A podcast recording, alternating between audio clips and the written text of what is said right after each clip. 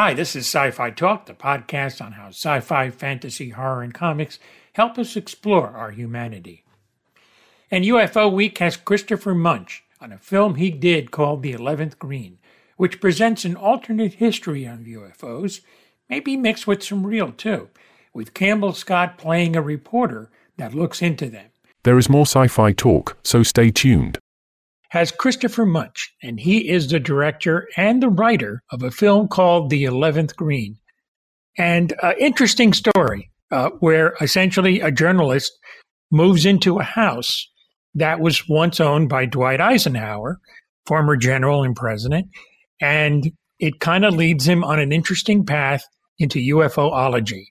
Uh, great to have you on the podcast, Chris. Uh, interesting idea for a film. Thanks very much for having me we'll we'll address something real quickly. When you cast people to play historical figures, uh, my philosophy has always been you don't need to get an exact double as long as they suggest the character. And you certainly did that in this film with Dwight Eisenhower and even a Obama like president. Thank you. Yes, I, I, mean, I have found in the past that uh, the closer you aim for a true likeness to an historical figure, sometimes that works against you uh, because you can never get somebody who is truly exactly like a person. And of course, there are great actors who who can do wonderful uh, portrayals, but for our purposes, George Gerdes, who plays Eisenhower in our film, I think did the best Eisenhower who's been done yet on film. Yeah, no, he uh, he certainly looks the part and certainly acted the part. So, um, yeah, I had no qualms with him uh, at all in that part. Speaking of the cast, I'm a huge fan of Campbell Scott. Basically, for one of the many things he's done is he reads audiobooks and does a magnificent job doing that. So, getting an actor of his caliber in this film is a coup for you. I mean, you know, playing this kind of role for him, I could certainly see him doing this. Uh, what was it like to work with him, and what did he bring to this part? Well, he was a sheer joy to work with, Campbell, and I, I'm looking forward to working with him in future projects as well. I feel very fortunate that uh, he was available and willing to do the film. And added to that, he's a director, of course, himself, so it was very helpful for him to be a kind of rigorous uh, dramaturgical voice uh, in analyzing areas of the script that might need work. He and the other actors were a very clear compass bearing for me on areas of the storyline that might need clarification or alteration, uh, given the fact that our story involves a great deal of information and interweaving that information with the emotional journey of the characters was the foremost challenge of the script writing. So having these wonderful actors who could who could offer their warnings or their uh, opinions if something wasn't working for them as an actor was extremely valuable. But beyond that, Campbell was somebody I, I loved seeing every day and was a huge support on many levels to me. And, and getting Agnes Bruckner, of course, from Once Upon a Time, another little coup there. She's a terrific actor. She really is, and I think she brought a lot to this part, which wasn't an easy one. And uh, yeah. I think she brought a lot to the relationship uh, with with Campbell in the film. So I'm I'm very pleased with her work and very privileged uh, to have her in the film. Their characters kind of ground everything, don't they? I think so. I mean, we sort of get pulled along on their journey, and as we do that, we have the opportunity to react either with uh, uh, incredulity or whatever fear, incredulity, uh, excitement to the information that's being revealed to Jeremy along the way. Mm-hmm. And on a personal note, I have to say, always happy to see Kathryn Leigh Scott, who I have had a privilege of interviewing a few times, of course, from Dark Shadows, as Mamie Eisenhower. She's a terrific lady. Well, Kathryn is another actor who was just a joy to work with, and I, I was incredibly grateful for the enthusiasm that she brought to portraying Mamie Eisenhower. Uh, it was just a godsend, and she brought a, a glamour quotient as well to that part that I think served our story well and served the romantic part of our story well, uh, seeing this couple who've been together for decades uh, near the end of Eisenhower's life and seeing just how devoted they were to each other. I think she really brought something special to the film, no question. Mm, yeah. Such an interesting uh, case. You know, it a- asks the question how much does the government know? And how much does the president know? Either the current president or obviously Ike is very involved to what's going on.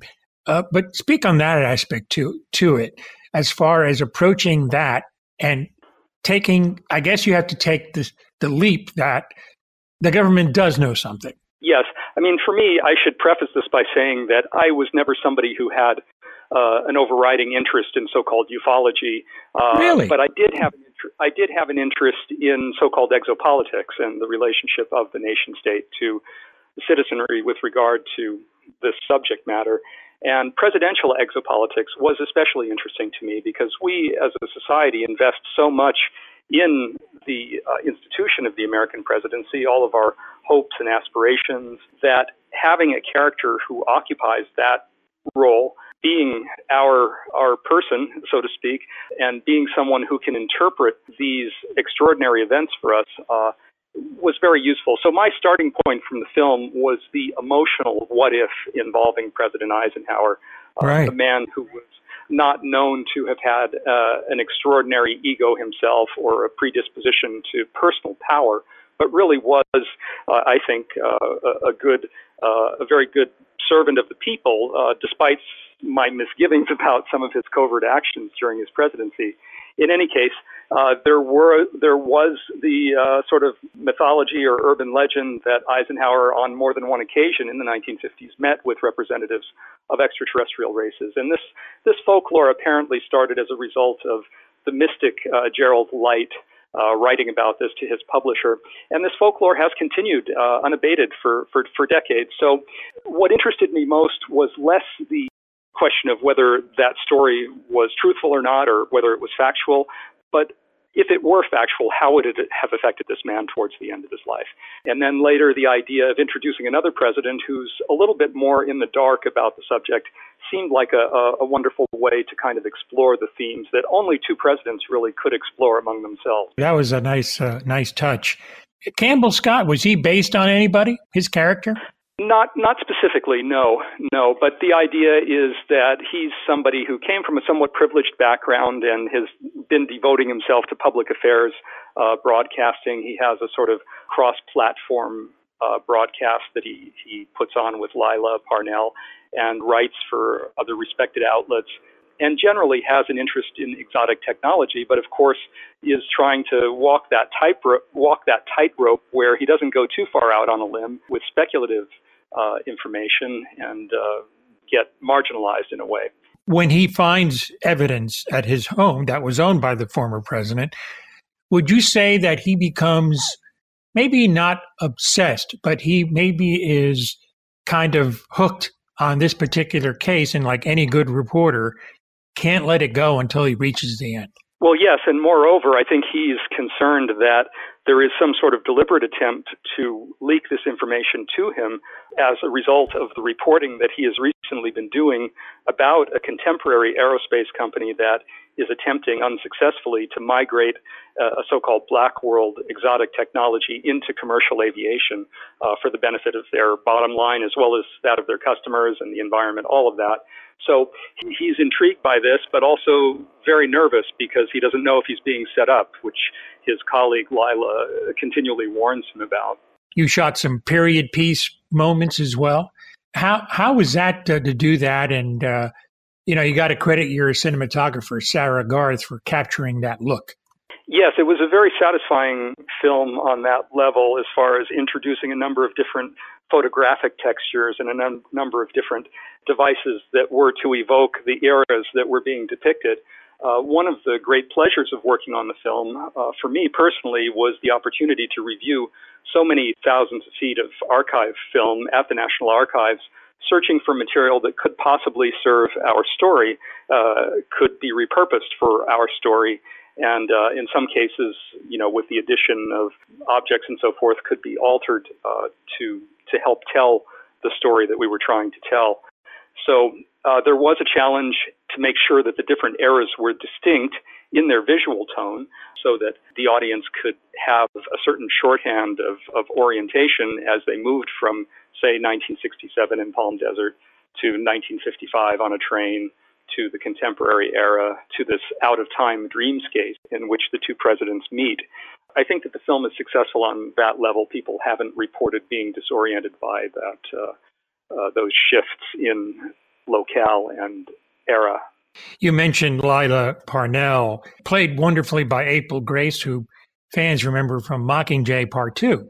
Uh, yes. That relationship with her and Jeremy seems to be a very important one as well in the film, uh, which I, which uh, you know, it, it, she seems to kind of uh, keep him on the right path a little bit, from what I could tell. Yes, that, I'm sure that that is the case, but it's also the case that Lila represents the media establishment in a certain sense, which thus far has had a very poor track record of dealing with the phenomenon of UFOs and the extraterrestrial hypothesis. And indeed, over the decades uh, since the Second World War, the media has been uh, responsible for, for spreading some inaccurate information, both wittingly and unwittingly, and generally has been uh, an accomplice in indoctrinating us into the so-called giggle factor and into yeah. the unwillingness to take the phenomenon of UFOs seriously. So, on the one hand, Lila comes to it with a certain amount of baggage about UFOs. She says, if all this stuff is true, I'm not sure I'm ready to hear that. Uh, in that way, she comes around uh, at the end of the story. She, uh, you know, without giving too much away, she she's on a journey of her own with respect to this material. So, I would it would be my hope that in coming years, as uh, more and more uh, factual information uh, comes out in the media, such as the recent revelations of the U.S. Navy's engagement with various anomalous aerial phenomena, uh, you know, off the coast of, of California. As more yeah. of these stories are published uh, incontrovertibly, uh, it's my hope that the media will, will rise to the challenge uh, in covering them. Sci fi talk returns in a moment. Yeah, I mean, they are UFOs because they are unidentified. Whether they're alien or not, that's a whole nother matter. But it's definitely something we cannot identify. And they moved at a speed that was faster than, than we're capable of moving. So it's something to ponder for sure. Correct, correct. And I think to the degree that the media can help uh, the public stop conflating the empirical reality of UFOs with the extraterrestrial hypothesis, right. I think that will go a long way towards uh, helping them to begin to look more seriously. And and the, the New York Times articles, uh, the Washington Post editorials on this these uh, events, I believe, uh, have have helped have helped yeah. in that regard. Yeah. Where we have Campbell Scott as Jeremy Rudd, reporter, is on the trail to find out exactly what's behind evidence that he found in his home that links President Dwight Eisenhower to possibly UFOs and maybe even alien contact. So it's a whodunit. It, it really is a whodunit and a mystery. And those are interesting stories to tell, whether it's UFOs or not. And and that was the approach you wanted to take with this, or did you have something else in mind? Yes, that was the approach. Um, I had also thought definitely to present this story in a more matter of fact and realistic way than we've seen uh, in some of the more genre type of filmmaking that you know has come out. So the the goal really was to allow us as an audience to be a fly on the wall in these matter of fact conversations about presidential uh, exopolitics and also to to interweave with that a certain amount of information about uh, the story of our country's, you could call it a premature intersection with uh, off-world objects uh, after the Second World War, and and how that information became secretized and, and utilized in industry, and in effect, now you have so many people uh, clamoring for for a more formal uh, release of that information or disclosure, and whether that whether or not that comes about, I think will depend largely upon the citizenry itself and to what degree each of us individually is willing to look inside and truly acknowledge what our relationship to the phenomenon is and to uh, ask the hard questions, look at our own shadow rather than projecting uh, outward on the government in, in quotes. Uh, and it's never really been the government in quotes. It, I think it was always anticipated that this information need, needed to be uh, truly autonomous and needed to be separate from the government and the executive branch uh, so that plausible deniability of, of the existence of these events could, could be maintained. So that's why you find very few people who have had access to the information and the fact that it resides in, you know, highly secretized, highly compartmentalized special access programs. Yeah, no, it's, uh, I mean, the, with UFOs, there's always more questions than answers. To me, going exactly. back to the Betty and Barney Hill case. All right, yes. so it didn't happen. So, how does a woman with no knowledge of astronomy actually uh, draw the reticuli star system? That's something that a normal person would not be able to do.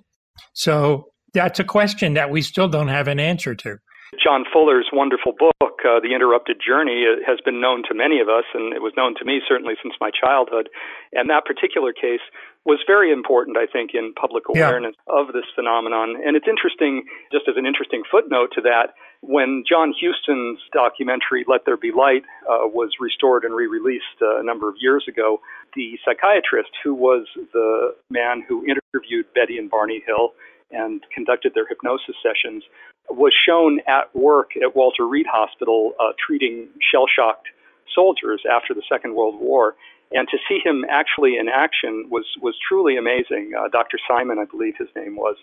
And I believe the film that was made of that story, uh, uh, I forget what the title was, but it starred Estelle Parsons and uh, James Earl Jones and, yes. Barnard Hill. Uh, really, really one of the best uh, films on, on a UFO related topic. Yeah, I believe they actually used the uh, the transcripts from the session uh, as uh-huh. the dialogue of of the film. So they were they tried to keep it as accurate as possible. Special effects wise, the aliens could have been a little better, but they didn't have a huge budget, so they just kind of did the best they could. But the impact of the story and two great actors bringing both of them to life really added a lot of cloud to me, and that and that's really what stood out to me. Absolutely, you're absolutely right. So, speaking of effects, I guess the question would be: is how much did you want to show, and uh, you know, without giving anything away, of course, and was there any uh, digital magic involved? Well, let's see. There was a desire to have whatever visual effects were in the film be appropriate for it and not, you know, draw attention to themselves. You know, obviously the techniques that are available now are are are vast uh, and anything can be shown. But to a certain degree, at least with the period footage, it was my goal simply to include uh, effects of, of aerial objects in a, in a rather utilitarian way, you know, as they might have been depicted in in one of the films of that era. So you know you see 50s era metallic looking discs in in a few cases, but apart from that, you know. There wasn't really any desire to to make a special effects picture. The visitor that we depict in the film is is depicted as just a, a man, really.